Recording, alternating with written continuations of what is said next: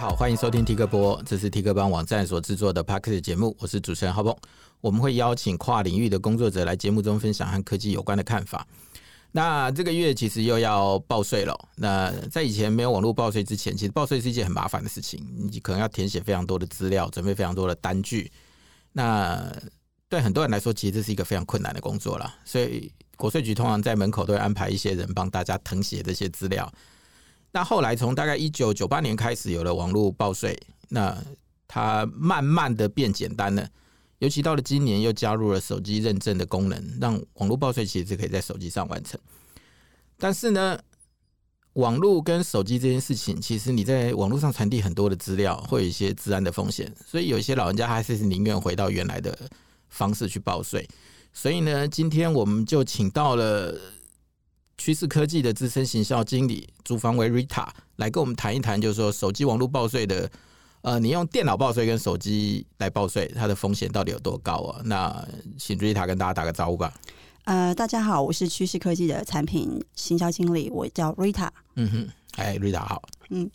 结果瑞塔认识蛮久了，今天是老朋友见面来，相见欢，相见欢，来来聊聊天哦。嗯，因为基本上差不多，我跑线没多久，你好像就就也就也在了，差不多差不多了。对，嗯、那好，那其实趋势科技大家其实都不陌生啦，它是它是台湾很有名的的防毒的厂商。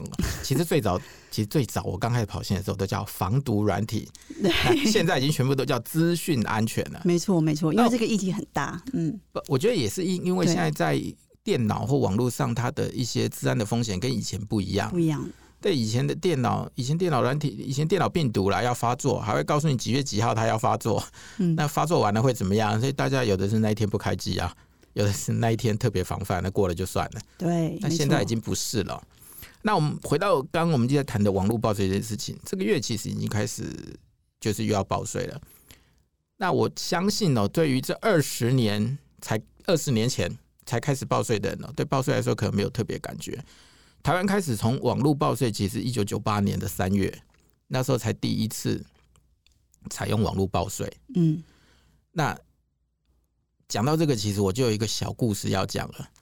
哦，因为那小故事对，因为那一年我们刚好那个我在做 PC Office 嘛，那我们那一年就要做一个报税的专题，尤其那是台湾第一次，嗯，台湾第一次做网络报税。所以这对做电脑杂志人来说，一定都是一个大议题。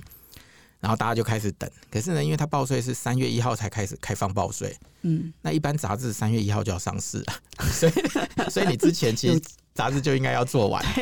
那为了那件事情，我们去协调了所有的印刷厂啊、物流中心啊，就说我们会在三月一号把稿子交出去印刷，然后马上就印了印，马上就包这样子。所以我一直在等，因为那一期专题刚好是我做的。嗯哼，一直在等。早上八点钟，他开始报税，我们就开始开始 step by step 操作，然后开始抓图，抓图完后马上发美编，马上排版，然后就哇，对对对，然后当天就把稿子送出去了。有趣的是隔天，因为当天晚上的新闻，他们就讲说，有人就去采访国税局，说，哎，有人今天采用网络报税嘛？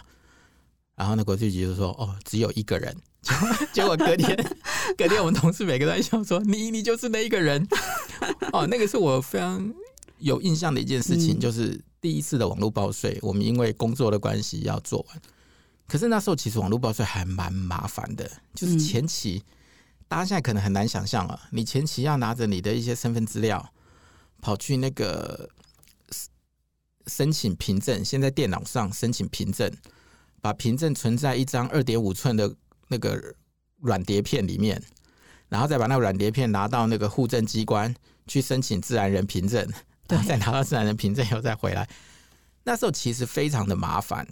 那以对比当初一九九八年那时候的电脑环境，跟现在二零二一年的电脑环境，你觉得现在在网络上报税啊，或者从事这些活动，你觉得它治安风险有什么不一样？其实差很多哎、欸，因为像我们回顾。就是一九九八年哦，二十多年前，对，二十三年前，二二二二十三。我是还蛮想说，当时我年纪还小，但是不行，我们还是要做人，要诚实。嗯、呃，其实，在当时，呃，电脑病毒大多是所谓的档案型病毒。档案型。那我们大部分听到的，像是，比如说，比较经常的例子是说，你收到一封 email，然后里面夹带一个附加档案。那你要是不小心点开那个附加档案，你可能就感染中毒。现在也是啊，其实这个是这招，到现在还在用，这招其实到现在都还是用。对，那呃，但早期的病毒的攻击方式还是相对的。呃，在当时的环境下，算上是算上还是复杂，但是现在来对现在来讲，反而算是单纯。因为你现在来说好了，其实你看，你浏览网站，你可能会不小心点到恶意网站，或者是浏览到恶意的广告，然后因此而感染这个恶意程式，下载到你电脑中。那你有可能收发，比如说，呃，像在现在的这个呃，现在的这个 email 的攻击手法，很多里面其实就夹带一条连结。好，超连接。那你点下去之后，你可能就会呃自动下载程式，或者把你调呃连到钓鱼的网站去偷你的资料。那更不要说像现在有很多那种呃像跨装置嘛，大家手机、电脑都在使用。那你手机上你在使用手机的时候，其实有可能你手机中毒会影响到你的电脑，导致你电脑也跟着中毒。所以其实就说呃，以前我们其实最早啦。最早我刚刚才在谈报税这件事情是，以前最早没有像现在一样说什么手机报税或者是什么，以前的电脑报税软体就是只有离线版，它就只能下载回来，嗯，然后安装在电脑里头，然后才开始报税。那现在当然它的管道很多，它可以呃离线下载回来，也可以使用线上版线上版再去报税。那今年还有一些用手机的 app 去去做这件事情。那你像。那时候的电脑环境，当然坦白讲，就是只有一个 Windows。那现在大家可以使用，可能还有还有 Mac 的的的东西哦。那我一直的好奇是说，这些年来，你们有你们有听过说，因为网络报税而产生被攻击的一个状况吗？其实有啊，蛮多的，蛮多的。呃、我举我举两个例子好了，嗯，就是说在报税前，其实大家这个如果我们以时辰来看的话，你在报税报税的当下。比如说，好，假设五月一号开始报税了，那呃，像之前就是刚开始国税局开放用呃健保卡也可以报税的时候，健保卡你加上密码，你也可以报税的时候，户户号了，对户号，对。然后那时候呃，其实健健保署他们那时候有发 email 通知民众可以用这个方式，对，就是因为。之前的认证实在太麻烦了，就像我说的，大部分人都要去户政机关，另外去办一张自然人凭证。对，那有的人就嫌麻烦，因为你有自然人凭证之后，你要认证，你还要有读卡机。对，我以前每年都卡，我以前每年都卡在读卡机这一关。今年这个读卡机可能可以用，但是明年可能因为 Windows 什么升级了，升级版本更新，对，那个读卡机就不能用。我每年基本上买一次读卡机，就是为了报税的时候，再没有那个线上版，所以那时候对很多人来说，这个是很排斥的。嗯，那一直到后来有所谓的 Web 版，嗯，大家才开始愿意尝试。对，那因为 Web 版的认证就不是用自然人凭证，它就是用我们刚刚提到的。呃，你的身份证人啊，加什么户口名簿的户号啊，或者什么健保卡加户口名簿的户号啊，就这种排列就比较方便。对，对，对，对，对，对，这个是背景说明了。对，所以当时健保署它的确有发一个通知信，然后提醒大家可以做这件事情，因为为了那个民众方便嘛。但是就发现有骇客利用这样的一个方式，他假借是鉴宝署的名义，发了一封 email。然后主旨就是标明说，OK，网络报税类似网络报税很轻松，两步骤，只要用什么就好了。然后发送这个信的同时，它里面还夹带了一个档案。哦，OK。然后提醒你说，呃，就是在信件当中说要你去去去去做这件，去打打开这个副档案，就可以开始参照上面的一些流程来进行。但是呢，它其实就是一个勒索软体。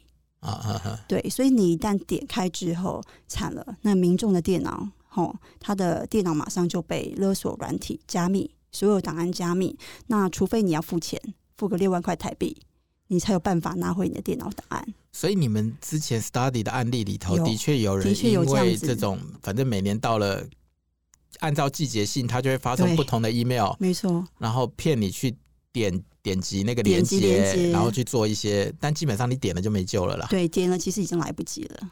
对啊，这是一个案例。然后另外一种就是，当然你报税完，大家开始期待，哎，可可不可以退税？退税，退税，哎，这大家很重在意嘛。然后呢，呃，就有骇客他也是利用退税的名义，一样是发送电子邮件，嗯、告诉你说，哎，我发现你的呃，你你你你的之前的这个报税的资料好像计算有点落差，所以我我们有多余的退税，就是有有退税的额度可以给你。好，然后类似这样的方式，所以你只要点信件当中的连接，然后建立你的退税账号。你就可以取得这个退税的金额。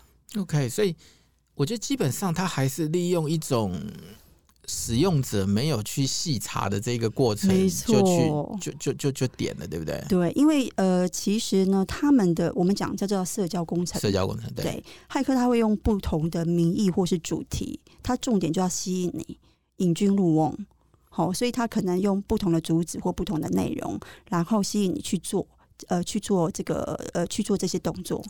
所以，其实你刚谈的这个案例，其实跟跟政府提供的的档案或者是网站，其实没有什么特别的关系。嗯、呃，其实绝大多数用户的问题，其实大部分都是很多都是使用的自己使用行为不良的问题。那像刚刚讲的，就是。呃，可能会受到这个 email 的这个主旨的引诱去点选，那甚至其实也蛮多状况，就是呃，我们一直说啦，就是你如果要去下载这个软体，你一定要到官方网站、官方网站，或是说合法的管道，例如说 App Store，好，那个这个或是官方网站去下载，但是很多人还是会容易不注意，就去去第三方去下载这个网。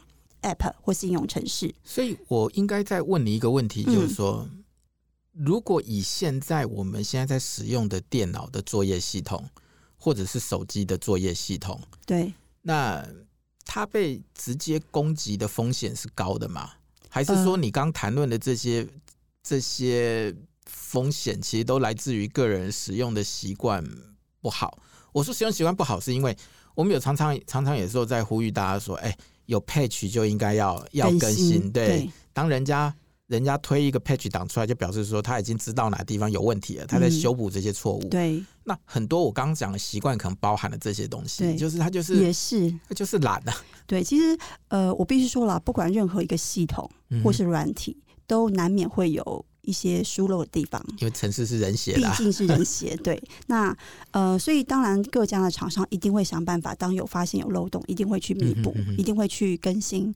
那对于消费者来讲，民众来讲，你要做的事情就是记得要更新作业系统，他才有办法把这个后门呃挡起来，不至于让骇客有机会入侵。那但是说实在，人性就是就是懒啊懒呐，对。其实你不要讲，就是懒。我还听过很多是什么，你知道吗？就是因为台湾其实中小企业很多，嗯，那他们的很多的治安都是委外的，嗯，就是他们的电脑安装啦或 maintain 都是委外的。那对于一个委外公司来说，通常都是哦，你电脑用好好的，我就不要去动你，因为我们玩电脑的人都知道，有时候你更新的一个小小的驱动程式，就可能可以搞挂整台电脑，有可能，有可能，对。所以其实。好，到目前为止，台湾还是非常多人在使用 Windows 七啊。嗯，那比如说 Windows 七现在其实根本就不更新了。对，所以如果你在 Windows 七的作业系统上去执行这些，不管是报税啊，不管是金融交易啊，嗯、那等于说它的网络风险会更高嘛？对，其实非常高，因为呃旧的系统本身它的漏洞就多，而且再加上嗯、呃、没有办法持续去支援。去更新，即便你发现了问题，你也办没有办法去修补。嗯。那如果你还在呃使用这样子一个比较旧的系统的话，那骇客不打你打谁呀？对不对？对，因为提到你知道，是以前我们在网站上文章也写过很多次了，嗯、就说台湾其实是一个资讯的大国。你看我们的制造业这些东西这么发达，嗯、可是大家可能不知道说，台湾也是那种恶意城市攻击的一个大国。就说我们被当做跳板。我们的电脑被绑架变成僵尸电脑的比例，在全世界好像好像排名第四吧？我不知道你们有这个数据，嗯、你们应该有吧？嗯哼，对，对我们也是，就是你知道，大家对治安的风险其实很很弱啦。嗯，所以我们本来也才趁着说这次那个网络报税哦，大家可能会稍微仔细一点哦。但只是说长期以来，我比较少听到的，就是说因为城市的问题直接受到攻击啦。嗯哼，那我不知道说就。就以你们自己的理解哦，现在的电脑的环境跟手机的环境，哪一种被骇客攻击的机会更高一点？呃，其实电它电脑的问题还是存存在很多，毕竟电脑呃可以储存资料是相对多的。但是呢，呃，以 PC 来讲，呃，因为使用的人越来越多，越来越方便，所以 PC 手机还是 PC 手机手机、哦、手机。对，所以其实手机上呢，它所遇到的威胁已经不亚于 PC，嗯、甚至更多。呃，我觉得从 maybe 从两个层面来讲，一个就是说，你看手机是二十四小时不离身。手机其实它就像一台小型的 PC，你在电脑上可以做的，几乎手机上现在都也很多可以做。而且它存的资料更 personal。对，没错，你的私密的照片，你藏，比如说你的购物的密码，这些全部都在里面。而且有人把它当成小型的笔记本，你会记得很多密码在手机上，你可以随身的携带。那你看，像。呃，电脑上可以浏览网站，可以储存资料，可以写一些档案。其实手机上现在也都可以。因为手机基本上，如果骇客去攻击它，可能得到的价值会更高一点。对，没错。那你看，呃，再就是手机它，你看我们要使用电脑的时候，你还要打开，然后记得开机，开始做这些动作。但是手机，你有可能上厕所也在用，你睡觉前也在用。那你洗澡、坐公车，其实都在。你可能在公车上就在买东西，你睡觉前有可能有在浏览网站，或者是搜寻一些呃跟朋友 Line。那这些其实都无形加呃，就是加重了你可能在网络上，因为你时间待的越长，使用的呃这个网络的活动工具越来越多，那当然你所暴露到的风险也就越高。可是就你们的就你们手边的资料来看，到目前为止，对于电脑的攻击的事件比较多，还是对于手机的攻击事件比较多？其实手机的呃，它的攻击事件是比较高的哦，是一直在成长，对，一直在成长。它的呃，它的事件的呃速度，它的这个爆发事件速度，成长的速度是高过于电脑。嗯哼，对。那你看，再加上电脑，其实它的荧幕这么小，我们手机啊啊，手机对，手机的荧幕很小。你想想看，我们可能以前会跟呃使用者讲说，你在。嗯，收，比如说你要确认网址是不是安全的，好，你在电脑上画面那么大，你可以很清楚的去看网址，但是你在手机上，很多时候那个网址都是短网址，或者是不完整的显示，你很难在手机上面去去检查网址，对，去做检查是不是真的？对，这个是相对是难的啦，对啊，所以其实他所遭遇到的这个风险是相对多的，嗯。我们早期其实早期的电脑的治安的风险哦，那时候都讲装防毒软体，对。但是呢，有一些整天在玩电脑的人都不会装防毒软体，嗯、他们都会装 Ghost 啊，然后呢，反正中毒了就整个 recover，嗯，recover 回来。那后来我们就开始在笑说，但是后来近近近几年，我们都会跟 user 讲说，现在的治安跟以前不一样，所以以前是。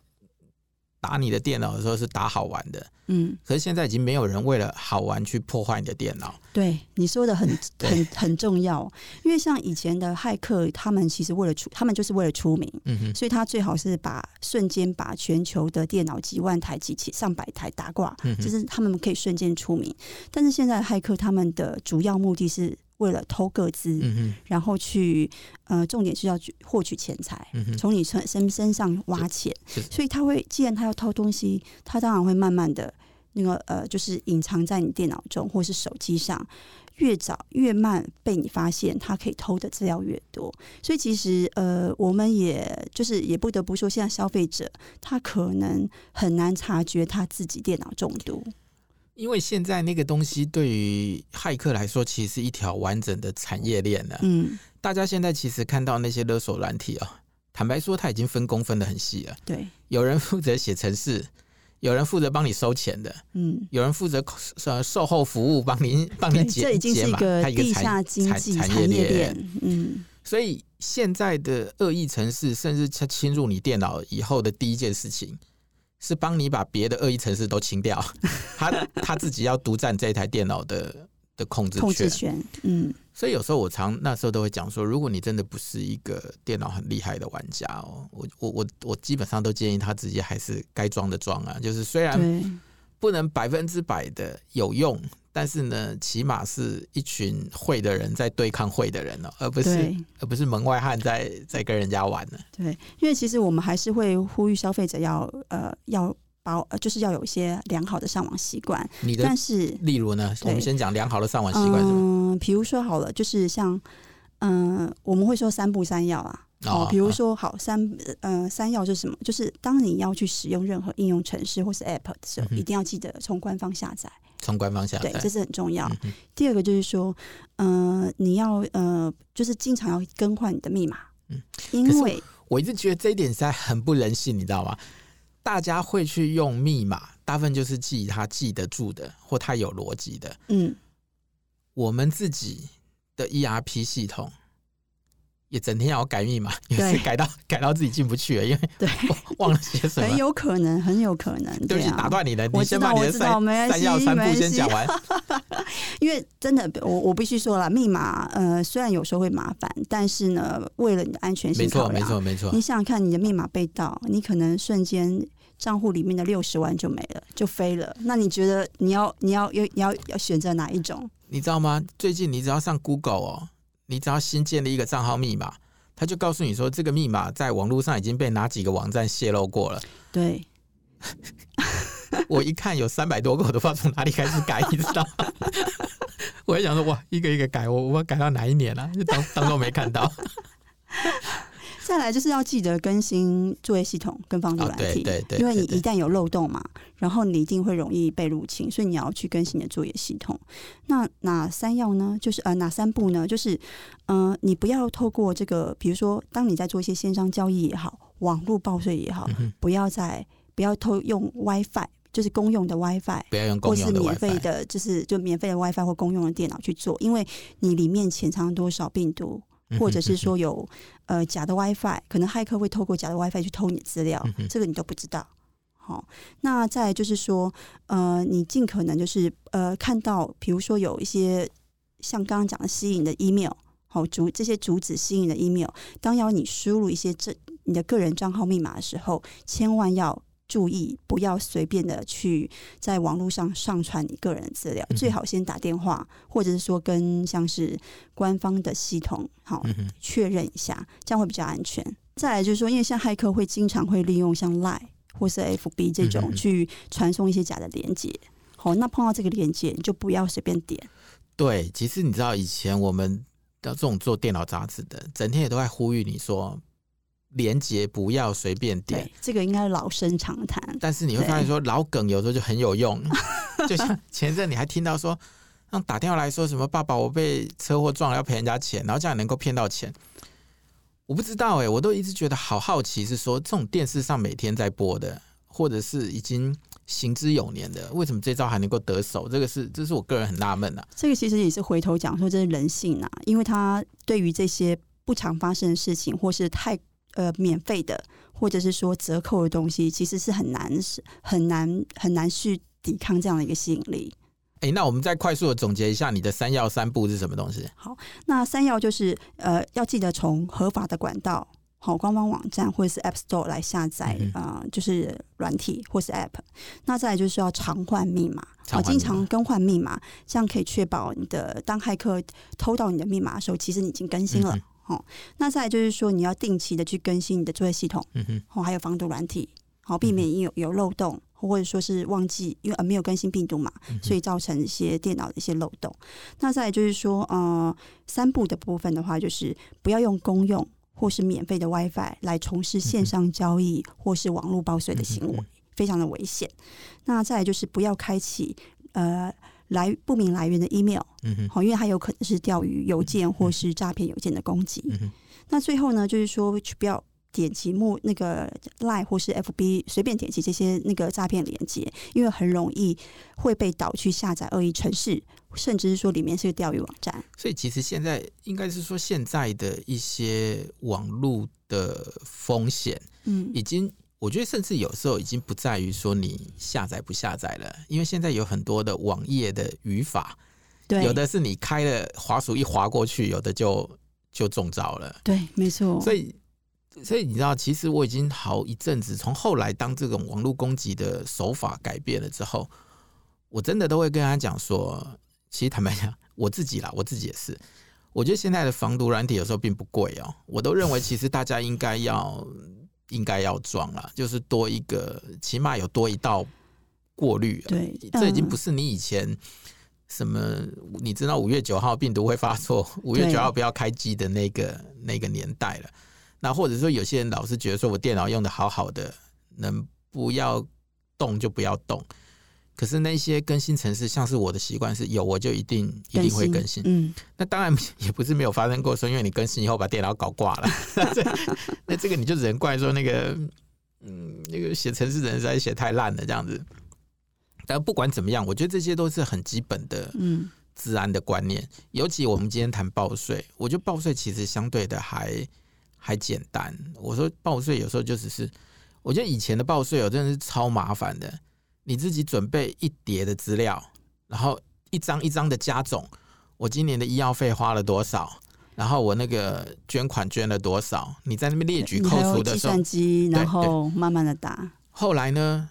你大概就是打开的话，就会下载你上呃下载你之前的的记录，嗯，然后这资料其实越来越多，嗯，以前刚开始下载的时候只有你的薪资，那你的医疗你还要自己填写，嗯，然后你的捐款也要自己填写，你的股票也要自己填写。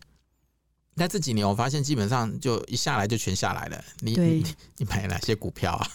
你你你的那个各式各样。对，因为后面的资料都已经串接起来。对，我觉得这是我们的一些相关都串接起来，嗯、所以坦白讲，这些年也没什么好算的了。我通常都是 我都是下载完以后就一路 next next next 按到最后就报完了。我我我我现在基本上就这么偷懒。嗯、那我的意思说，这些这些东西其实开始变简单了之后，嗯，那剩下来的剩下来，我觉得应该考虑的其实就是我们刚讲那些东西嘛。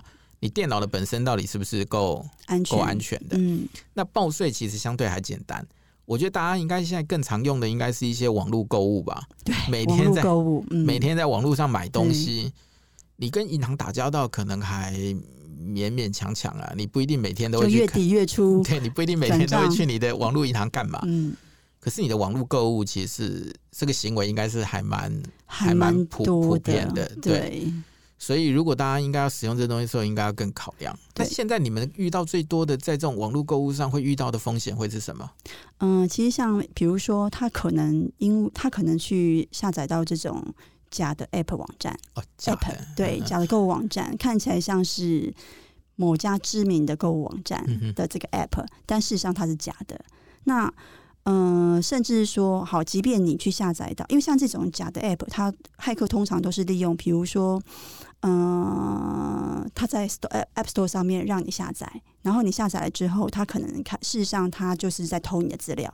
哦，你在上面，例如说你要登录某家购物银行的啊购购物网站的这个账号密码的时候，他已经偷到了，他就开始直接帮你购物。嗯嗯嗯。哦，那甚至即便呢，像是网银啦，现在大家也用用网银比较多，即便你下载了，也许看起来是一个。呃，正确正常的网银的 App，但有可能你手机已经中毒了，你已经中了感染的恶意城市。手机中毒现在的案例多吗？其实还是有啊，有啊，因为手机蛮多恶意程式，像呃去年就有很多你的手机感染了，这是这个呃勒索病毒。嗯哼，嗯哼，那手机整个被冻结，不能使用，它只会跳过去跳出一个讯息叫你付钱。嗯哼，然后你付了钱才能够把手机拿回来。那但是现在有时候我们讲手机的一支一万两万，其实大家都还好，反而是小事。但是手机里面的 data 里面的资料量是相当大的，而且包含你储存的，像刚刚讲的很多的这个把它当记事本使用，甚至就是像是你有很多的照片，好也都在全部在里面。所以其实反而是手机里面的资料，你是几万块都救不回来的。不，这个我们也跟 user 其实谈很久了。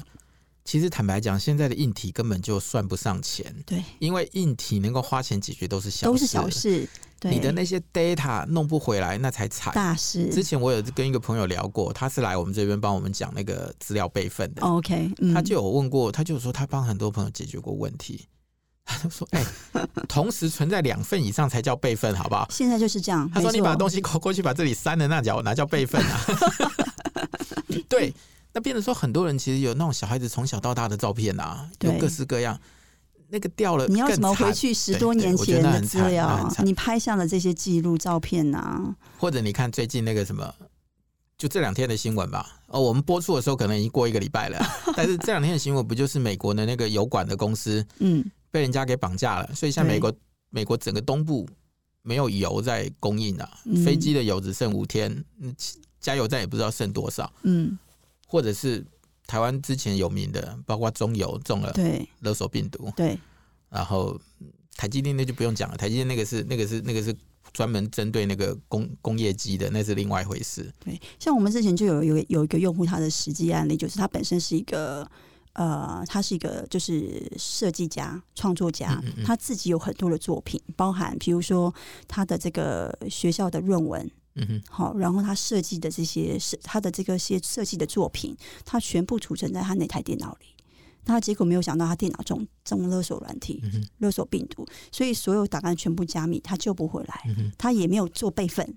嗯哼，所以呢，这个就是就只好没有。我们我们其实是呼吁消费者不要付钱，因为呢，付了钱他不见得会给你锁。对，而且他知道你会愿意付钱，他下次会会再继续攻击你。哦。我听过两个 case 了，嗯、一种是像这种的，一种是人家有做好很好的售后服务，你被攻击过以后呢，这家不会再来打你了，别家会来打你，就是因为就是那个口耳相传嘛。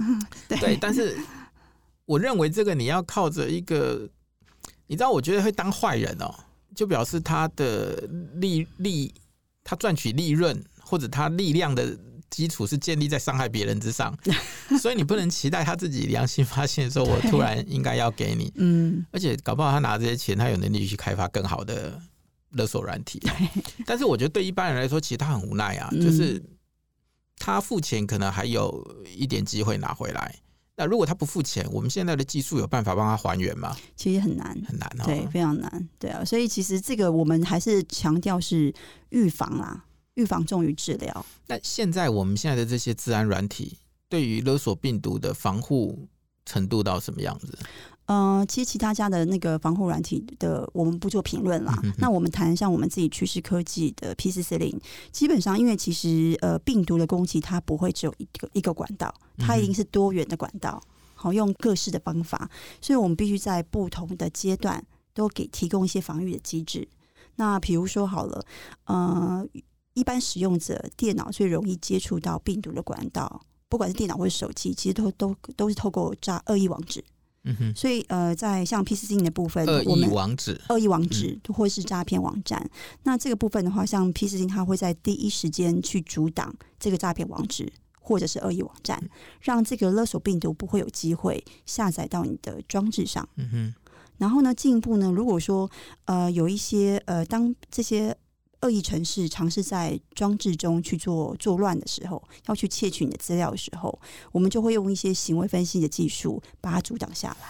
对，因为我知道现在的各种治安软体其实也都在讲求 AI 啊、大智慧啊。嗯、因为以前呢、喔，以前的防毒软体是这样，以前防毒软体是你装在电脑里头，然后呢，它就定期更新病毒码。嗯，但是现在病毒码已经太多了。好几亿只了吧？对，十我印象中好像十几亿只，哦，就是远远超过。他已经没有办法把这些码已经下载到你的 local 端，在那边扫描，嗯、所以现在变得有一些概念，就是呃，当你的一个封包或 data 进来的时候，先丢到云端去分析完了，然后确定没问题了，再再丢回来给你。对，那那个就已经是跟以前的形态。不太一样了，对，对，不太一样。其实因为是呃，我们很早以前就发现这样的一个状况，嗯、所以像呃，趋势科技算是最早就将病毒码放到云端上，提供这样的一个解决方式。嗯、那我们的做法是说，我们会将呃八成的病毒病毒码放在云端上，然后当八成。对八成，嗯、那我我来解释一下，答案为什么为什么我们会放放呃留两成在本机上面？那因为那两层是现在比较流行的、啊。对，你说对了。第一个就是，第一个它是比较流行的。第二个就是说，因为其实因应一般使用者的状况，它还是会有离线、离线使用电脑或是手机的时候。嗯哼，那这时候靠你透过这两层的常见的病毒码，我们就可以去阻挡。好，所以其实这是主要是因应呃使用者现在的行为所做的一个调整。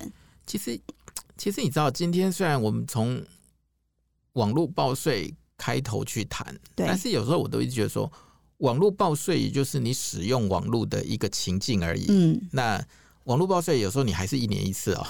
那你使用电脑的其他的情境，其实是你每天都在发生，每天都会发生。所以某个角度，其实我有时候比较，我只是想借这个引子，有时候来谈一下，就是说你使用电脑跟使用手机的一个行为跟、嗯、跟习惯呐。对对。那另外一个就是说，你知道从最早应该也也是差不多几年前了吧？几年前开始呼吁在那个手机上装防毒软体。对。那那时候其实有正反两边的声音，嗯、有人都一直觉得说。哇！你把手机也要这样做做做做做，然后什么？你再把一个什么？你把一个城市装在手机上，然后手机还这样子去扫，那时候都觉得很……他们讲那时候有一派声音觉得很蠢啊，而且觉得好像也没什么用或干嘛的。可是你现在看起来，几乎是所有的治安公司大概也都做了这么一件事情了。嗯，那我不知道，就是说当在手机上装防毒软体。呃，也不要讲防毒软体啊。其实大家如果听到我讲防毒软体，就是就是治安呐，就是就是，因为现在因为现在不只是防病毒啊，现在通常你看叫防毒防害啊。那现在后来做防对防毒防害防害防诈，对，现在就全部都讲哦，total solution。对，有这样讲 total solution，反正就是同样的概念，就是我们防止自己的资料被任意窃取这件事情，嗯、或者是自己的设备被被恶意程式攻击或破坏。那那么在手机或者 PC 端，他们的防堵的难易或者是攻击的行为有什么不一样吗？呃，其实像手机上面，它大部分会透过，因为一般使用者最常用的就是，呃，他在很多网购的行为上都是使用 App 嘛，对对，所以呢，第一个当然就要防毒 App。好，然后就是呃，去过去解去呃，他会透过恶意的 App 来去做攻击，嗯、所以像刚刚讲的，就是说，嗯、呃，他有可能下载到假的这个网银的 App，嗯哼，那即便他真的下载，他下载到是一个安全的 App，可是会又会因为你电脑中手机中毒的关系，有可能这个 App 它会在利用你登录的这个网银的 App 的时候，做加了一张皮，覆盖在上面。嗯让你在输入账号密码的时候，其实这是被这个恶意的 app 给偷走。好，这是一种。那另外一种就是刚刚我们讲的，它因为现在台湾使用 LINE 的非常非常多，所以在 LINE 上面的各有各式各样的，像是假的贴图、假的这个呃讯息，然后充斥非常多。那其实这些都是透过这个诈骗网址来去散播的。像我们呃前一阵子有。去呃，在今年的像是口像是之前口罩诈骗，或是在今年一二月份的时候有这个假的网银的诈骗简讯，好、嗯，就是一个很明显的例子。那呃，骇客他是利用假这个网银的这个简讯发送给使用者，好、嗯，然后呢，就是要求使用者进去去更新他的账户资料。那事实上，它就是一个恶意连结。那当你点进去之后呢，它还会针对你不同的作业系统，嗯哼，把你连到不同的网页。比如说，好，Android 它就是到一个类似，呃，就是呃，可能 Android 或 iOS 都把你连到一个登录画面，但是你一旦输入资料之后，你的资料就被偷走。对，你讲讲那个网银的网络诈骗这件事情，这些人也造成了我的麻烦，因为呢，后来要换手机。要绑定这个 app 的时候，那家银行就规定我要打电话去给客服，所以我只要一换手机就要打给客服。就是你知道我，我我当然觉得说，他就是因为发生了一件事情，他就会更用更严格的方式来来去做来处他，对对，安全认证，对。但是有时候他反而就丧失掉你使用网络的方便性。但我觉得这个就是很两难的，你知道吧？方便与安全，嗯、它永远就是在天平的两端。对对对，嗯、就像最早我们在讲说买那个微软的正版软体，嗯，可是你就要输入那种什么三十六码的那个 号码的呢？但是你买盗版的，装进去什么都不用。所以后来，哎、欸，我跟你讲真的，后来有些朋友就是他一样是买正版的。放着让人家检查用，不要被抓。但是安装的时候都用盗版的，因为因为正版的在找麻烦呐、啊。那你知道这就是很两难的东西，他要维护他自己的权益，可是反而为合法的 user 制造了更多的的困扰。那、嗯、我觉得这件事怎么做？我觉得那个是那可能是另外一个话题了。除非自己能够找到一些一些更好的一个解决的的方法啦。对对对对，嗯。那反正现在离报税单还有半个半个月，半个月。对对。那我猜啦，我猜以现在的年轻人来说，可能一定没有办法回到像以前那么笨的一个报税的一个一个方式。那我们如果说最后我们再跟大家讲一下，就是说整体来说，就是除了安装这些治安的软体之外，嗯、那个人的这些习惯，我们应该还要再做一些什么样的一个呼吁啊？嗯嗯、呃，就是呃，如同刚刚讲的几个很重要的地方，就是其实你一定要停看停看听，嗯嗯哦，当你在在网络上做任何事情的时候。你呃，切记要停看听。所以那个碰到那种不明的连接，不要点就先赢一半的。对，没错，你已经可以过滤掉很多的一个问题，因为你呃，通常他们一定骇客一定会用这种很吸引你，让你不得不去尝试的一个方法，然后去引诱你点选，所以你先停下来。然后先看一看，看看这个，做一些基本的检查，例如说这个网址，比如说是网银的网址，那到底是不是你经常在使用的网址？嗯嗯、那或者你可以上去搜呃，去网络上搜寻，看它是不是正确的网址。就是如果你要进入这一个银行的网址，嗯、你宁愿退出来。去网络上直接那个网网，看确认一下是不是正确的网址，不要从人家给的链接不要直接从链接进去。对，我觉得在台湾还有一个比较容易分辨的啦。如果你先看到那个发给你的 email 叫你去更改密码，全部都是英文的，你也要小心一下。那个 对对对，没错。对，就是自己的使用习惯要要注意一下，对，因为网络上现在的风险跟以前不一样，不一样了。那第二个当然就是说，如果你有一些人家叫你更新，你最好就。就乖乖的更新，这是听看听嘛，听听人听专家讲的不会错。嗯哼哼，对。然后如果人家叫你要做更，当然要更新 OS，呃，作业系统就记得一定要更新。然后如如果是收到这些奇怪的网址的话，或是要叫你跟输入账号密码的，我觉得。至少可以先电话确认一下，好、嗯嗯、跟那个就是政府单位啦，或是官方厂商啦、原厂这边去确认一下，会比较保险。就是说，如果有一些东西需要你更改你的账号密码，嗯、或者需要你的个资的，你最好都做一下 double check。对，就是这样比较保险，多麻烦一点点，但是可能可以避免后面更多的麻烦。就是不怕一万，只怕万一。对。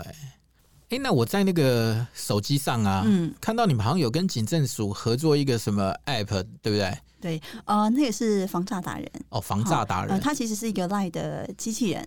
那它其实因为现在太多的这个 LINE 的诈骗了，所以其实我们特别开发这样一个聊天机器人。那你只要加入防诈达人，加入到你的好友，那你发现有奇怪的网址的时候，你可以贴进去，它会立刻帮你检测这个网址是不是是不是有问题。那甚至像有些假的讯息，那你贴上去的话，它也会呃透过一些不同的像事实查证中心等等的一些资讯，然后告诉你这个呃讯息内容它的真假的程度。哦，他被判断是谣言的这个百分比是多少？那如果他还有更好的地方，就是说他也可以，你也可以把这个呃防诈达人加入到你的。好友群组当中，嗯、哼哼，所以有任何人贴到这个诈骗讯息或诈骗网址的时候，他也会立刻自动跳出警示，就对。对对对，那像这样子，当然很背后很强大，是要透过你的你的这个诈骗网址的一个资料库。嗯、那这部分我们其实除了透过我们既有的使用者他回报这些机制之外，那我们也跟警政署或是一六五反诈骗中心这边有一些合作，那互相会去同步一些诈骗资料库的一个讯息，因为因为。像是呃，比如说有民众报案，他会通报给一六五，那一六五就会把相关的资讯 share 给我们，那我们共同一起去来去做，所以就会这个这个讯息就会进入你们的 database，对对对，对。那下次还有人再发这个讯息，他就会跳出警示，对，他就会跳出警示。那像这样的一个资料库，其实呃，在呃，它也会回馈到整个趋势科技所有的产品线。嗯、所以，如果你需要更多的功能，或是需要更及时的防护的话，那你也可以呃，比如说选择像是 P4Link，那它也可以帮你去做更主动的一个封锁。所以，其实跟警政署合作这个 App，跟你们自己本身的那个产品是不是全全然同一个啦？它这边基本上比较市井跟及时的一些拦截，对，等于说它是手动的。比如说，你当你方当你发现有觉得有奇怪的讯息或网址的时候，你贴进去，那这个呃防诈达人的这个呃这个呃机器人，它就会帮你检测出来。那如果是以 PC 来讲的话，它已经装在你的手机上或是电脑上，那当你呃连接到或是浏览到各式各样的网址的时候，它就会主动封锁。OK，好，让你没有办法，就是不会有机会误入歧途。但是如果你要更加主动的去扫描或者是搜寻，可能还是要还是要靠装原来的防毒软体会比较适合。对，因为它提供的功能会比较完整，不一样。嗯，对，其实我也觉得说，近年来我觉得大家对于订阅制其实比较容易接受了啦。对，我觉得可能可能被一些。我觉得被整个环境跟氛围跟一些厂商教育的蛮好的，所以大家对于现在对已经付费。嗯、那坦白讲，我觉得在台湾人哦，很讲求性价比啦。你只要那个，你只要那个价钱，其实在他可以忍受的范围。我觉得你让他去付费买这种保险，我觉得他概念还是还是有的啦。对，嗯，对，其实。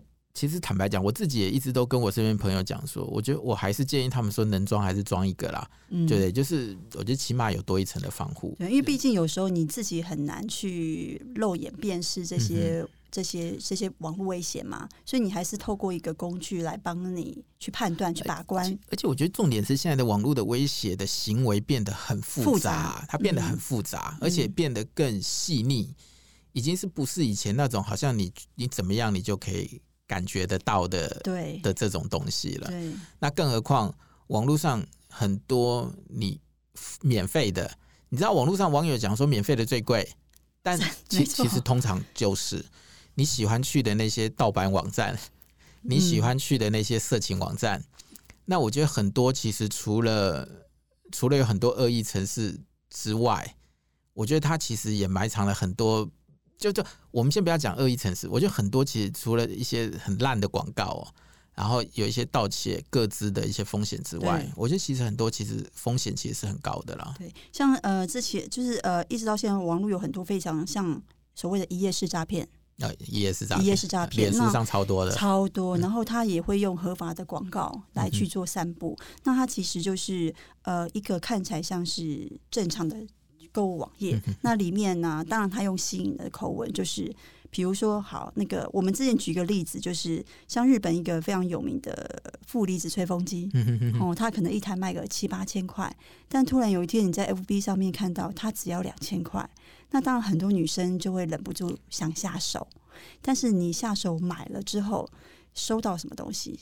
收到的就是那种两百块的工业型吹风机，外加一颗水梨。其实我觉得会，我觉得是所谓的诈骗，有时候就来自于人性啊。对。可是当你要是发现说那个价差价太大，你就应该要怀疑啊。没错。如果他能够赚这么多利润，他为什么要卖这么便宜给你？我觉得这其实是优先应该要、嗯、要有警觉的啦。对啊。在理性的状况之下，我们都可以想到这个问题。对对对，但是通常你在网络上短短的几秒钟，你可能很容易还是会受到这些。而且现在因为网络太方便了，太方便了，因为你就是按一按，连一连，所有的交易就都完成了。对，所以越方便，其实呃，另外一个层面来讲，它可能也隐隐含了一些安全风险在。对，而且呢，这也是其实我们一直在一直讲很久了。以前其实有在网络上也会一直跟大家讲说。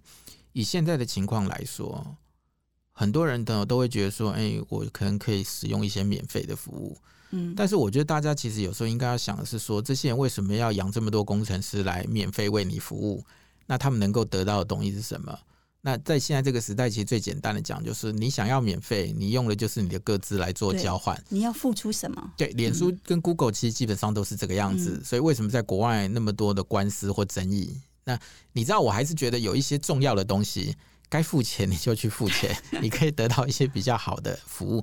有几个 App 我是一定付钱的，嗯，像那种治安软体，嗯，日记软体，哦这种对，像这种跟跟个人的资讯比较有关的东西，我我我其实基本上我自己不会用免费软体，我觉得对我来说那个风险更高，真的。好吧，那我们就谢谢丽塔的分享，谢谢。谢谢。